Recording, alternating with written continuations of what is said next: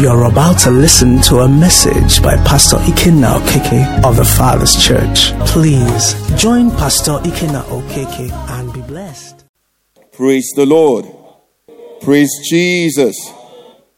Okay, we are coming out from the Father's Day celebration, and um, we had a wonderful time with our sister, Pastor Tinu, on Sunday. Praise the Lord.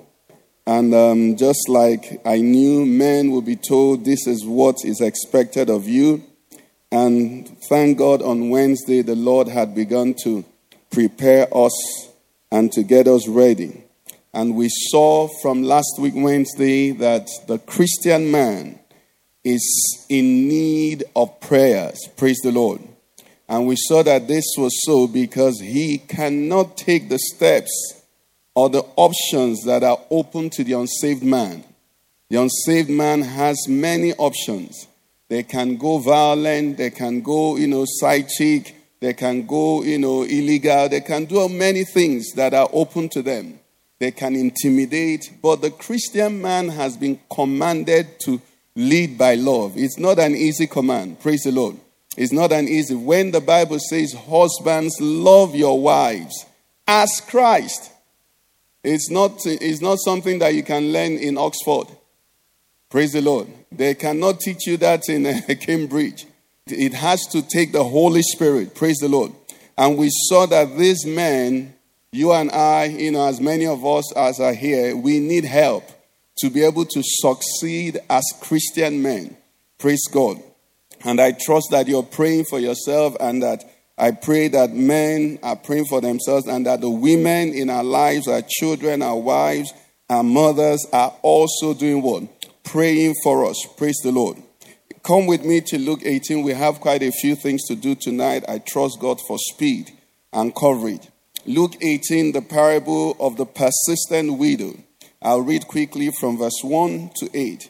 He says, Then he spoke a parable to them that men always ought to pray and not lose heart, saying, There was in a certain city a judge who did not fear God nor regard man. Now there was a widow in that city, and she came to him, saying, Get justice for me from my adversary. And he would not for a while, but afterward he said within himself, Though I do not fear God nor regard man, yet because this widow troubles me, I will avenge her, lest by her continual coming she weary me.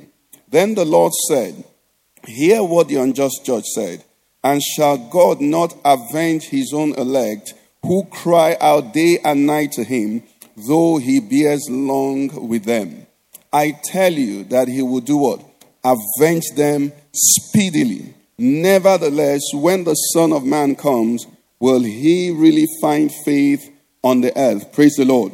Now, this passage tells us our Lord Jesus was saying to us, his disciples, his followers, and Christians, for the rest, you know, all Christians there will be. He says, One thing you must not tire to do is to pray. In fact, he said, ought always to pray and what? Not lose heart. It meant that the default position is to lose heart. Praise the Lord. But our prayer tonight is that we will receive strength in the name of Jesus. And just before I leave this, because we are going to read a few scriptures and we'll start tying them together. Before I leave this, we're going to go next to Second Kings chapter 4. And we're going to read about another widow.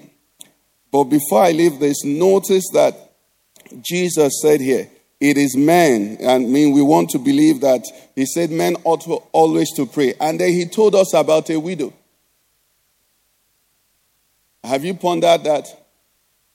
Why isn't it a man praying?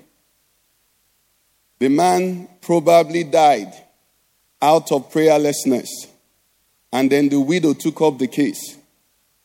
Praise the Lord. In 2 Kings 4, a similar account from verse 1 to 7, open to it quickly, we'll read. The Bible says, A certain woman of the wives of the sons of the prophets cried out to Elisha, saying, your servant, my husband, is dead, and you know that your servant feared the Lord. And the creditor is coming to take my two sons to be his slaves. So Elisha said to her, What shall I do for you? Tell me, what do you have in the house? And she said, Your maid servant has nothing in the house but a jar of oil. We can actually stop here. Verse 1 This woman came to the prophet and said, Your servant, my husband, is dead. And you know that your servant did what? Fear the Lord. And he says, The creditor is coming to take my two sons to be slaves. I want you to estimate when was that debt incurred? Was it after the man died? The man incurred that debt. Praise the Lord. The man incurred that debt and left, or rather died also out of or without solving the problem. And then this woman, another widow, had to do what the Bible is admonishing us to do, had to take up this matter to the supreme authority. And we see in these two cases, that's why I'm starting with them because we're moving on quickly. We see in these two cases that these two widows got justice. This second widow in Second Kings got the miracle that sustained her and her children and would have sustained the husband if she appealed. In fact, we have from the record we have, we have no case here, nothing insinuating that this man went to Elijah to say, I have a problem in my house. We don't have anything there. So who knows what he did as the pressures mounted on him in the house? He probably was listening to the voice that says, Be a man, be a man. And then he did what? He swallowed everything inside. But we learned last Wednesday that the Bible made it clear to us. You know, the Bible was very clear to us. It says the man is the head of what? The woman. And who is the head of man? Christ is the head of man. Your head is who does the thinking for you. Your head is who directs you. Your head is who, if you have a problem, what do you do? You think with your head.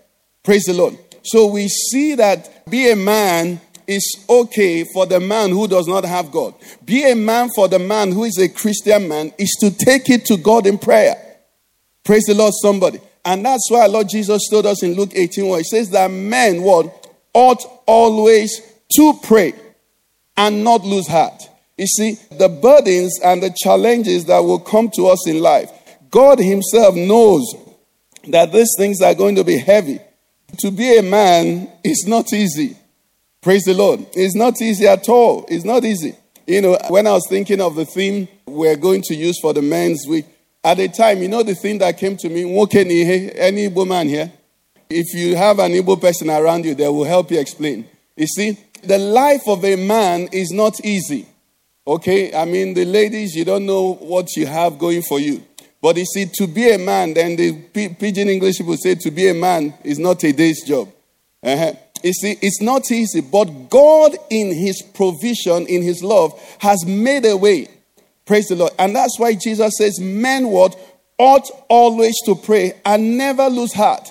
Why? Because the pressures are going to come and they're going to, you know, push you in a direction. And then the world says to you, stomach everything. You know, take everything in. You're a man, take everything. But the Bible says, you're a man, go to your Lord. I want you to know that the head of every man is who? Is Christ. So if I take everything as a man and don't take it to Christ, in essence, I'm denying him as my husband. Just the same way, no husband will want the wife to keep the pressures that she's going through from him. But that's what, you know, the world pushes us to do, you know, and with that, we begin to see what happens. So I want us to now move to another story, which is going to capture how this thing plays out. Interestingly, come with me to First Samuel. We referred to this passage on Sunday as well, and um, we're going to go to it now, and we'll see an interesting account. First Samuel chapter 30, verse 1 to 8. In that passage, I'm going to read quickly. It says, Now it happened when David and his men came to Ziklag on the third day that the Amalekites had invaded the south and Ziklag, attacked Ziklag, and burned it with fire, and had taken captive the women and those who were there, from small to great. They did not kill anyone, but carried them away and went their way. So David and his men came to the city, and there it was, burned with fire, and their wives, their sons, and their daughters had been taken captive. Then David and the people who were with him lifted up their voices and wept until they had no more power to weep. Thank God that these men even wept. Praise God. You know, they'll tell you men don't cry. Praise the Lord. That's why more men are dying of high blood pressure and different things. But thank God these men, maybe because there was no woman around. So they just looked at themselves, oh boy, this thing, I can't handle it. And, you know, they were just wailing like, like small children. They lifted up their voices and wept until they had no more power to weep. So it's okay to weep. Praise the Lord. Even the Bible tells us Jesus himself wept. You cannot be more man than Jesus Christ our Lord. Praise the Lord. And verse 5 says, And David's two wives, Ahinoam the Jezreelite and Abigail the widow of Nabal the Carmelite, had been taken captive. Now look at verse 6. It says, Now David was greatly distressed, for the people spoke of stoning him, because the soul of all the people was grieved, every man for his sons and his daughters. But David strengthened himself in the Lord his God. Then David said to Abiathar the priest, Ahimelech's son, Please bring me, bring the ephod here to me. And Abiathar brought the ephod to David. So David inquired of the Lord, saying, Shall I pursue this troop? Shall I overtake them? And he answered him, saying, Pursue, for you shall surely overtake them, and without fail recover all. Let's stop here because where I want us to take from this story is from verse 6 down. Verse 6 says, Now, with these things that happened, David was greatly distressed. Now, the events of the day were as terrible as terrible could be. But the Bible says there was an added trouble for David. The men who were his followers said, What? The best thing is to kill this David. Praise the Lord. He is the one who has led us into this trouble. And they were talking of stoning him because they were grieved. Now, the Bible says David was greatly distressed. I want you to understand because sometimes you read the Bible, it's good to check the words. The word distress, not greatly, just distress alone, means mental suffering grief and anxiety. Any man has experienced that before. You know, the frustration. It says hardship due to lack of basic necessities. It's talking about school fees money, rent money, you know, food money, and all of that. It says physical pain. It says danger or difficulty with a need for immediate assistance. This is what distress means. Then now add greatly distressed. This is where David was because this man they could stone him and that would be his end. And there's nothing he could do. But the Bible said something there, which is where we are to let pick our lesson from that. It says, But David, praise the Lord. But David did what? David strengthened himself in the Lord his God. What are we learning? We are learning that Christ is the head of man. So trouble came to David. What did we see David do here? David channeled the trouble to who? To his head. And his head did not tell David, This one is too much for me. Praise the Lord. The songwriter sang and says, What burdens and what sorrows we often carry. Why? Because we do not take everything to the Lord in prayer. Now, this is for men, this is for everybody. The reason you're loaded and heavy with burdens is because you're carrying it. The Bible says, Cast your cares and burdens unto me for what? I care for you. But you see, it takes a, a, a, an understanding of who, not just who, of who God is, one, but more so of how much God loves you. This morning, the Lord was, you know, ministering to me something. Was it yesterday? I can't remember. He said, My power created the world. You know that? And that power to create the world, you know, when we say somebody's power did something, you imagine somebody doing like this, isn't it? But God's power to create the world, He was say, Let there be. How much power does it take to say, let there be? That's the measure, that's the proportion. Praise the Lord. That's the proportion of his power to what you see. So when the Bible says God by his power created the heavens and the earth, it's not that he didn't use bulldozer. He said, let there be. He said, let the uh, heavens be filled with lights, you know, and they said, he said, let the waters be separated. So you can imagine how powerful God is if just a word of his can do this. Now, when man, when our first fathers, Adam and Eve, you know, rebelled and disobeyed God. Now, if the power of God to create is let there be, do you know that it was so easy for him to say, let this one cease to exist? And then he'll say another word, let there be. Praise the Lord. You see, the earth actually and all of God's creation is disposable to God. It's very disposable to God. It's nothing to God. It's like one ply of your tissue paper. How many will cry that one ply is soaked in water? You just take it and throw away because there are multiples. So the power of God could recreate this world a zillion times. But the only reason God did not destroy the world and recreate was that his love was exceeding his power. So he said, For God, so what? Loved. It wasn't God's power that came to redeem us, it was the love of God. For God so loved the world that he did what? He sent his only. Why am I saying that? I'm saying that to understand how much God loves you. So when there's a situation and you don't take it to him, you shortchange yourself. And it is the work of the enemy that makes us try not to bring things and everything to God. But I believe tonight somebody is going to call upon the name of the Lord in the name of Jesus Christ. So the Bible says there, David, but David, but David. What are the options that were open to David? When this man spoke of stoning him, he was the commander in chief. Praise the Lord.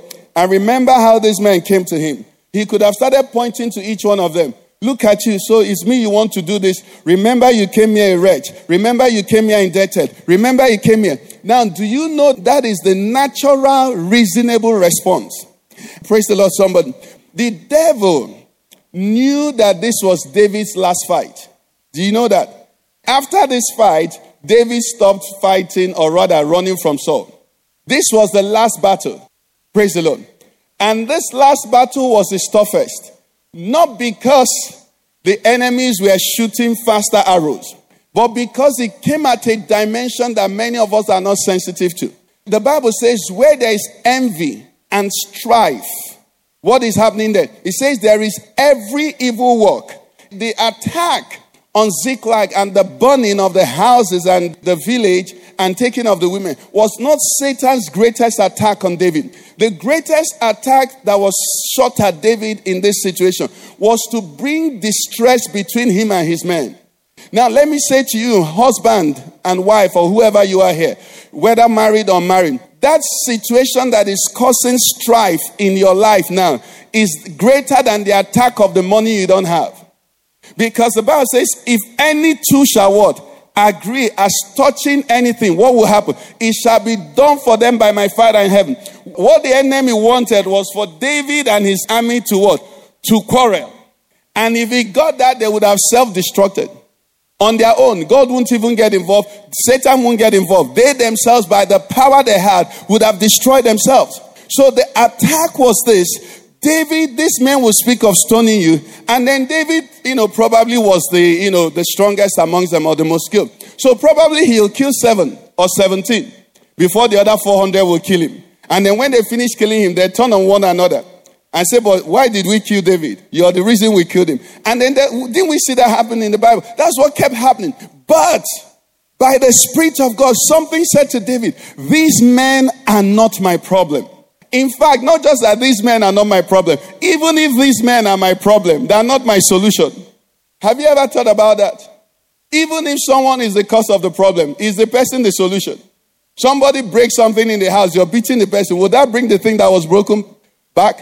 Even though they are the problem, assuming they are, but he realized they are not the solution. So something said to him, Why don't you turn your attention to the only source, to the only one who can bring you out of here? Married man, I want to beg you. Your wife is not the problem. Married woman, your husband also is not somehow, somehow the problem. Praise the Lord. Is not the problem. Or rather, even if they are the problem, they are not the solution. They are not the solution. That's what David shows us there. He says, But they spoke of stoning him. He was greatly distressed. He did not answer them. It's not every insult, it's not every assault that demands an answer from you. Because whatever you say will be used against you, not may be used, will surely be used against you. But when you turn to Christ, the author of peace, your Savior, your Redeemer, the ever present help, He will bring solution in that situation. The Bible says, But David, I need someone to give me easy to read version and another person the living Bible. That verse 6, please. Easy to read version, verse 6. Okay. I think I have verse 6 of easy to read version. It said, All the men in the army were sad and angry. So someone should get for us um, the Living Bible. I have easy to read. It says, All the men in the army were sad and angry because their sons and daughters were taken as prisoners. The men were talking about killing David with stones. This upset David very much. So it's okay to be upset. Praise the Lord. We're going to get somewhere from. This upset David very much. But what happened? He said, But he did what? He found strength in the Lord his God. How many times, as men, or let's even say generic, as human beings, do we get upset and then we turn that anger into attack on people? The day doesn't go well. You have issues at work, you have issues here, and you're very upset. And then what you just do is what? you pour it out on whoever weak person. You know, some people call it, I think uh, I learned from my says, is misplaced aggression. You just turn it on people. But you see, David showed us something here. He said, All these things happening here will never solve this problem. What is he going to do? He said, God will be the source of my strength. And he turned his eyes unto God. And we see as the story goes on that when he inquired of the Lord, Everything he asked, what was the answer? It was positive. He said, Pursue, for you will overtake. And without fail, what? Recover all. That's what happens when we go to him. And that's why the enemy will never let us go to him. But the key there is this the key so that we don't miss it. Remember, we started by saying, Husbands, do what? Love your wives. David here is the leader of this man. Why would he ignore or rather, why would he choose not to respond to the things that we're planning to do against him? The Bible says love covers what? A multitude of sins. You see, the word of God is so tied together.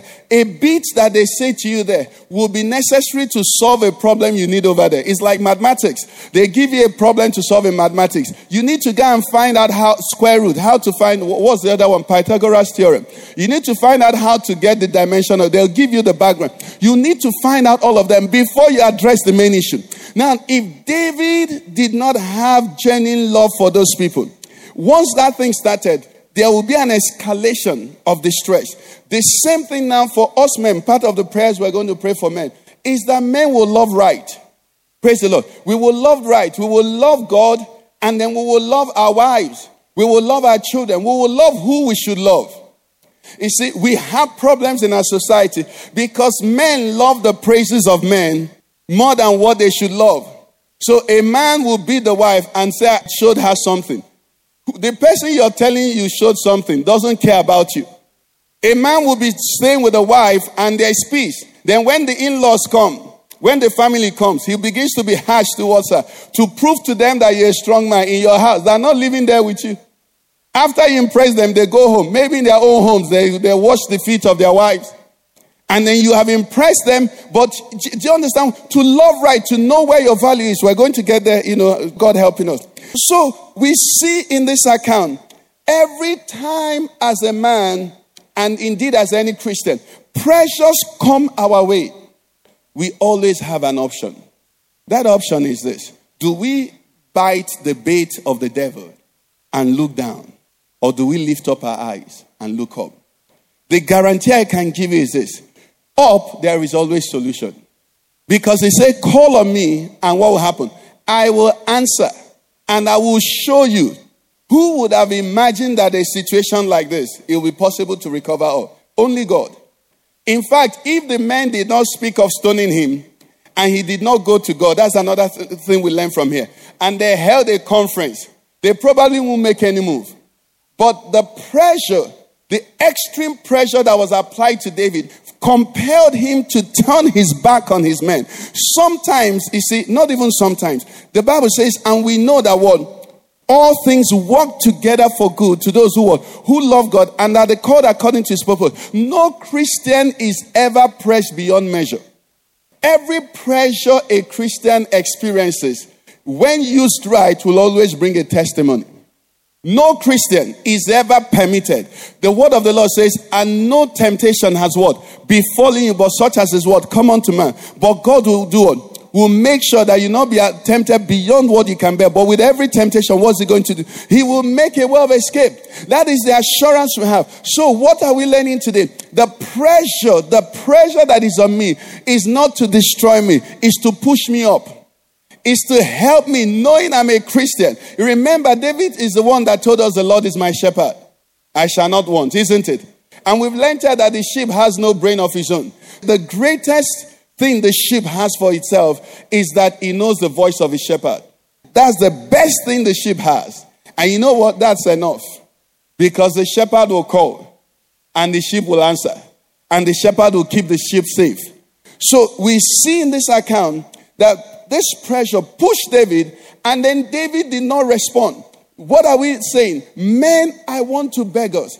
As life pushes us, as circumstances push us, as situations hit us, let us learn that we have the man, God man, Christ Himself, that is head over us. And He's the one who says, There is nothing impossible with God. Isn't that what He says? He says, With men, this is impossible. But He says, But not with God. For what? With God, how many things? All things are possible. Paul speaking to us, you know, in his own way says, I can do all things what? Through Christ who strengthens me. So we see in this account and from the experience of the widows that oftentimes there are problems, yes, there are problems. If I were to pass around the mic or ask the people online to begin to send a message, there are all manner of problems. Some are health, some are financial, some are emotional, all kinds of problems. But you know what? God is the problem solver. Praise the Lord. That's his business. And what has he required you do? He said, call. Simply say, pray. You see, the Christian and prayer is like the man and breathing. I know many of us are struggling with the nose mask because when you put it on, you can't breathe well. That's the life of a prayerless Christian. They can't breathe well. They are surviving, but they can't breathe well. You see them, they're inconvenienced. Now, God is admonishing you and I today to learn this lesson from David's account. And then these widows, their husbands need not have died. They did not need to be widows. Because the problems they inherited, we saw solution to them. And each of the solution we see was out of divine intervention. Now, that divine intervention, what could have kept that man from going to the prophet to say, I have this problem? he would have had a solution. Man, that you're watching me, you can go to God for that problem. Praise the Lord. And not just the man, the woman also, the young lady, you can go to God, and what is He going to assure you? He will answer speedily. Speedily, that's what He says. He says, Pray, call on me, and I will do what? I will answer. The Bible says to us, James 5 16b. We looked at it recently. It says, The prayer, the effectual fervent prayer of a righteous man, what does it do? It avails much. And you know, whenever prayer is mentioned in church, it frightens people. And there's no need for it to frighten people. Let me tell you, thank God the Bible is clear on itself. Prayer is not measured in duration. Praise the Lord. The effectual fervent prayer of a righteous man what? Avails much. He did not say the seven hours prayer of a righteous man. How long do you think it took David to pray here? When the trouble came and he sent for the ephod, how long did it take him to pray? Maybe one minute. And the solution came. You see, the only thing is this you can't fake prayer. Or rather, you can't fake genuine prayer. Prayer is an outflow. It's like, I remember, I don't know if I've told you the story when I was in the university. We had this, um, you know, you know, there are chicks and there are chicks and then there are uh, slave queens. Then they were not being called slave queens. But we had this slave queen who, you know, was almost like Oyibo. But so, I can't remember, there was a bit of stampede in the school block. And all of a sudden, this, this slave queen screamed out, Ewuchimo! We're so surprised because she should have said, ouch! You know, but you see, prayer is you can't rehearse. Genuine prayer comes out of the intim- the inside inside of you. So if you don't have a relationship with God, you're going to struggle with it. But now many have relationship with God, but they're intimidated because they're not sounding like somebody. It's not volume. God doesn't hear by volume. Do you understand? God does not hear by volume. No matter how loud I shout, if somebody is in my house now, I can't speak to the person. But if I have my phone close there, I can whisper into the phone and the person will hear it. It's about connection. Praise the Lord. The problem is that we have used the drama around prayer to frighten people. Forget about all the drama. They say prayer point. It doesn't have to be a what prayer point did David pray here? What is the prayer point? He said, Lord, I'm in trouble. Isn't that what he said? Shall I pursue? He said, Yes. Shall I overtake? He said, Yes. You don't need to. The thing about this whole thing is you are God's child. He is your father. He knows where you are. He knows you need help. Before you begin to pray to him, he sees you. The only problem is that when you now don't pray to him, you know what he pictures? You don't trust him. You don't know him. When I pray to God, I simply say to him, I trust you. When I pray to God, I simply say to God, I know you are my father. When I pray to God, I simply humble myself. He takes also humility. When I pray to God, I say to God, You are omnipotent. That's why what David was showing us here. Praise God. So, the, in fact, message says it this way. I think we looked at it. It says, The prayer of a person living right with God is something powerful to be reckoned with. Easy to read version says it in a very interesting way. It says, Anyone who lives the way God wants can pray, and great things will happen. Anyone. So you're watching and you're a child of God. You can pray. And what can you pray about? Everything. Everything. Especially if you're a man. You can pray about man problems. Praise the Lord. Let me show you a scripture or two scriptures. You may have known this before, but when it was shown to me, it was so striking. How many of us know Rachel and Jacob? Rachel, Jacob's wife. Rachel in Genesis 30, verse 1 to 4, came to the husband and said to the husband, Give me children, or else what? I die. Now look at verse 2. Jacob, you know, Jacob was a natural, not just natural man, he was a natural warrior man. So this was his answer. Jacob's anger, can you see the exact opposite of what happened with David? She provoked Jacob, and Jacob was provoked. That's how we can summarize this. And Jacob's anger was what? Was aroused against who? Rachel. And what did he say? Am I in the place of God who has withheld from you? Did God tell him that? Who has withheld from you the fruit of the womb? So his anger is not just against Rachel, but against God. Read verse 3 and 4. Let's read it quickly. Verse 3 and 4. She now said, Here is my maid, Bilhah. Going to her. We didn't see Jacob backslide. Immediately, phew, he went in. That is what the prayer relationship between a man and God should be. Automatic. He didn't even hesitate. He said, Going to the next thing you see, verse 4. She gave him Bilhah her maid, and Jacob what? His anger was dissolved. That's how the natural man wants to solve problems. Am I in the place of God? But you are her head. You are actually in the place of God. You are her husband. The man is to represent Christ to the woman. The father is to represent Christ to the children.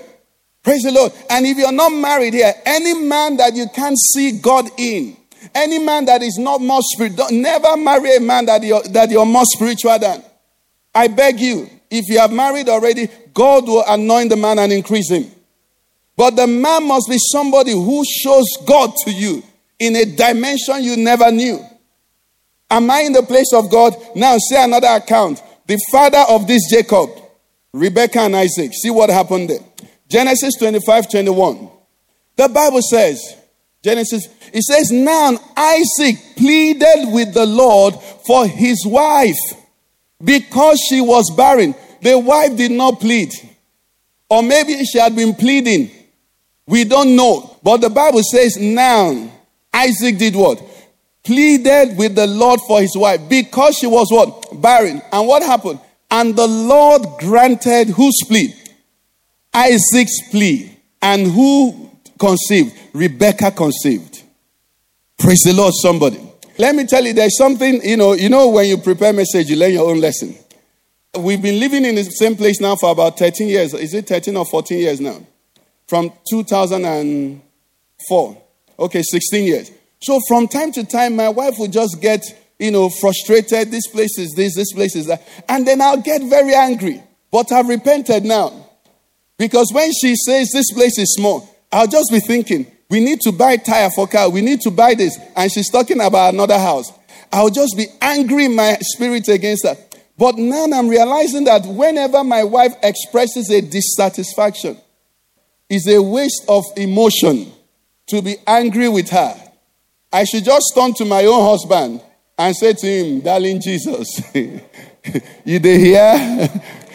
Praise the Lord, somebody. You see, yes. You see, Jacob said, Am I in the place of God? Yes, God gave you that woman. God gave you that woman. Praise the Lord. God gave you that woman. And we see what happened. So they place a demand on you. It's all right. Don't blame them. You see, they express these things to you. You go and express it to God. They say another, express it to God. In fact, you know, part of what we're going to pray for here is that one of the main reasons that a man will prosper is out of his desire to take care of his wife. That is one of the main reasons the anointing to bring something home will come. If a man does not have a strong love and desire to take care of his family, his prosperity is going to be limited. You cannot be okay as a man going home, you know, with nothing. You won't steal, praise the Lord. You won't do crime. But there will be something in you that will make you cry out to your God and say, I have a family to feed. If it means to hew wood, go and hew that wood. In the process, you will hit gold because God is faithful. But you see, the attitude that makes a man, you know, abscond and, you know, dodge his responsibilities is not from the Bible. It's not from the Bible. Because what does the woman do? The woman is too vulnerable to be exposed. Women should do business, women should help in the house, but they should not be exposed. Is somebody getting me? The woman should know that she's supporting and that whatever she's doing is under the husband. But she must never be seen as the one who is the cover. She can be the cover. She does not carry that anointing. Isaac pleaded for the wife and God heard. The wife must have been pleading. Praise the Lord, somebody. So, as we say that for the women also, you need to pray for the man to know what to do. And now, the other side of it is as the woman now, as the woman, if you keep insulting your head, how good would that head be? If you keep talking down on that head, disrespecting the head, you know there's a way. Have you watched those wrestling bouts? You know, if you watch um Tuski, was it WWE and all of those wrestling things? If you watch them, have you ever wondered why, in the midst of macho men fighting themselves, they bring out skinny girls going like this? You see, there's a motivation in men to fight when women respect them. When the man, when that man, praise the Lord, when that man is leaving his house in the morning, and you, the wife, even though he didn't bring anything for the last three months, you kiss him and tell him, Hope, you're a champion. Today you succeed. When that man goes out, the anointing and boldness with which he will speak, something will come. But if he's going out and you're saying, Yeah, yeah, man, you're going again. Are you getting what we're talking about? You see, this thing is a combo. He's your king. The servants of David said to him at a point, King, you will not go to battle again.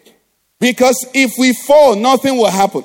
But if anything happens to you, all of us are destroyed. Say, stay at home. No matter how bad that man is, don't forget, he is still your head. And when he gets it right, you will be blessed for it.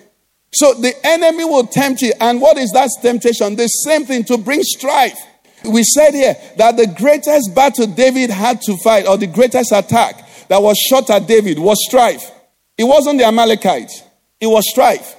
Now, in that home, once the devil can bring strife, no matter what the reason, no matter who is justified, you will continue to be there. But where there is agreement, he said the wisdom that is from above is what? Peaceable, pure, willing to yield, full of good fruits, righteous.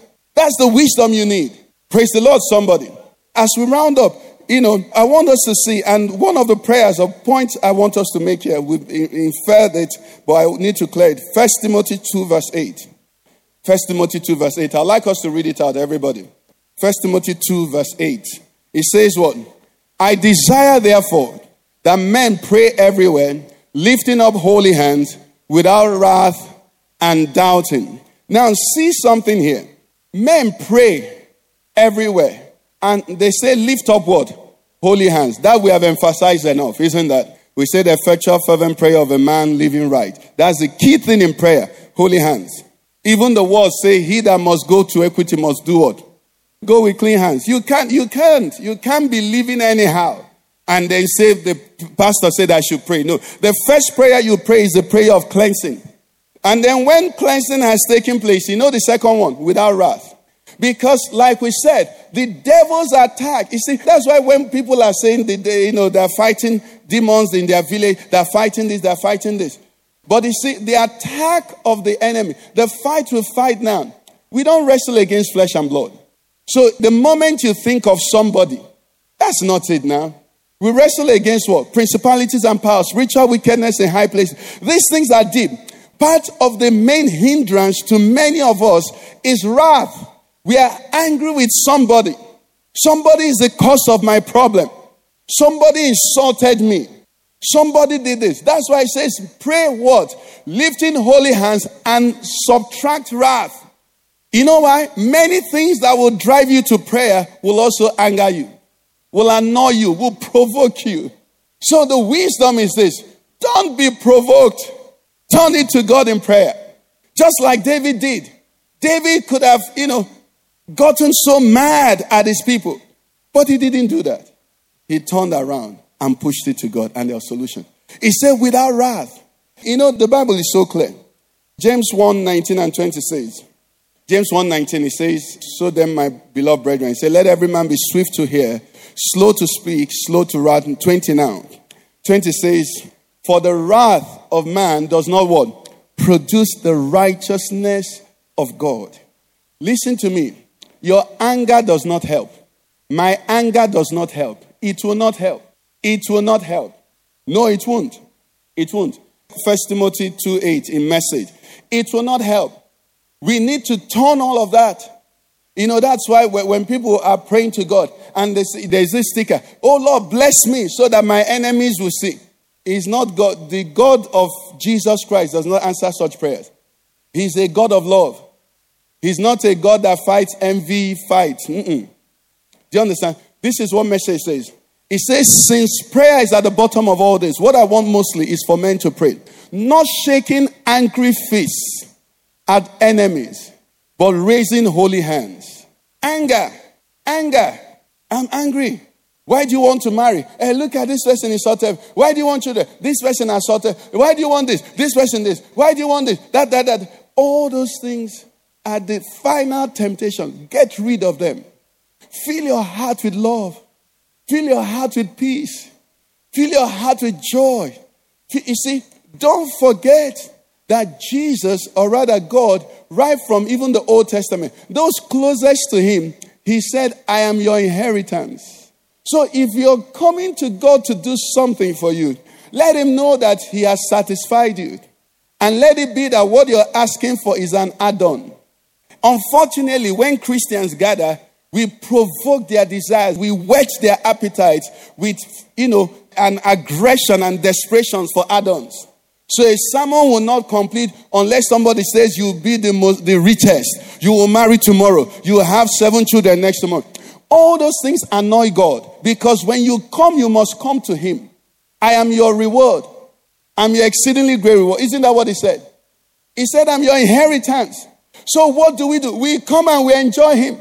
As we enjoy Him, He says, I add this to you. Isn't that what He said? Seek ye first the kingdom of God and what? His righteousness. And what would He do? He says, I will add. They're not what you seek. Praise the Lord. So, what am I trying to say? The anger, the frustration, let's deal with them. And we deal with them in the place where we go to God and we say, You are enough for me. You are enough for me. Where you find Him and you hold on to Him and He's just everything to you.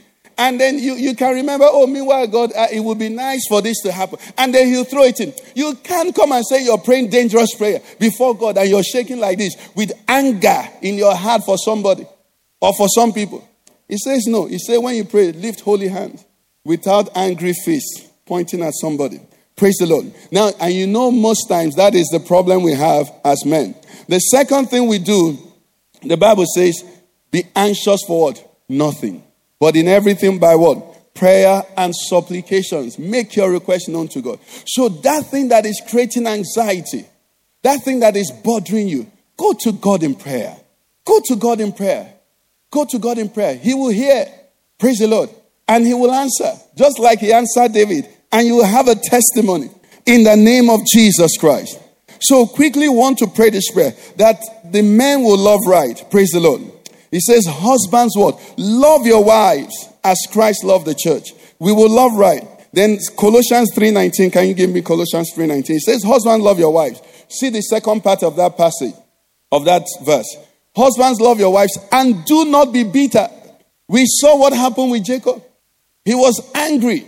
Man, if you have married that girl, taken her from her father, you have promised to nourish her. It's the Bible says, No man ever hated his own body, but cherishes. I, can't, I don't know any man that will have a cut and is hurting him, and every time he's opening the wound. Will anybody do that? What will you do? You dress the wound. It says, you see, the, the Bible is so powerful. In Ephesians, it says, Husband, love your wives as Christ loved the church. In Colossians, say, Love them and do not be bitter. It means they will give you occasions to be bitter, but you should not be bitter because your body also does things. So we are going to pray for men. Just quickly, I want you to pray that men will love their wives, love the women in their lives, love their children, you know, love their families. Okay, and bitterness will be far. It will not help. Oh, foolish woman. Oh, stupid. It will not help. It will not help. Christ does not look at you and say, Oh, foolish man. Oh, useless man. No. No. Lord, have mercy on us as men. Let us love right. Let us love right. In the name of Jesus Christ. Quickly, the second one, the same thing. Do you know something? Let me say this quick. What a man loves will determine his destiny more than any other factor in his life. Do you know that? What a man loves that's part of what we tried to look at last Sunday. I don't know if we got the details of it. The Bible says in Song of Solomon 8, verse 6 and 7, it says, For love is as strong as death. Love is as strong as death. What a man loves will determine his destiny more than anything. Solomon was one of the few people that the Bible gave extra insight into God's love for them. The Bible talks about Solomon in 2 Samuel 12 24. It says, And the Lord loved him. Solomon was the son of David. Jesus is the son of David. Praise the Lord. Solomon had everything prepared for him before he started his journey. But the Bible says in 1 Kings 11, verse 1, it says, But Solomon loved many foreign women. We're going to pray for our men. Let their loves be recovered from all the foreign places, from football. Some, some, some families, the, the husband loves football more than he loves his own. Their group of friends where they go to do different things. Lord, we are praying. Some is their age group. Some is that group. You know, Lord, I recover. We recover, Lord. I recover my love. Anything as a man. I want you to pray for the men in your life. I want you to pray for your sons as well. I want you to pray for your brothers as well. Lord, let their love come back. And then for every one of us, really, because it touches each and every one of us. Lord, recover our love. Let our love be on you and on the right ones you have placed in our lives. Father, we give you praise. Thank you, our King and our God, for in Jesus Christ's name we have prayed. Amen. Praise the Lord, somebody. God bless you. You've been listening to a message by Pastor Ikenna Okeke of the Father's Church. We are sure you've been blessed. We invite you to worship with us at Eden Center, Banex Gwarimpa Expressway, near Next Carry, Abuja. For telephone 09290900 or 0703 You can find us online at www www.thefatherschurchonline.org. God bless you.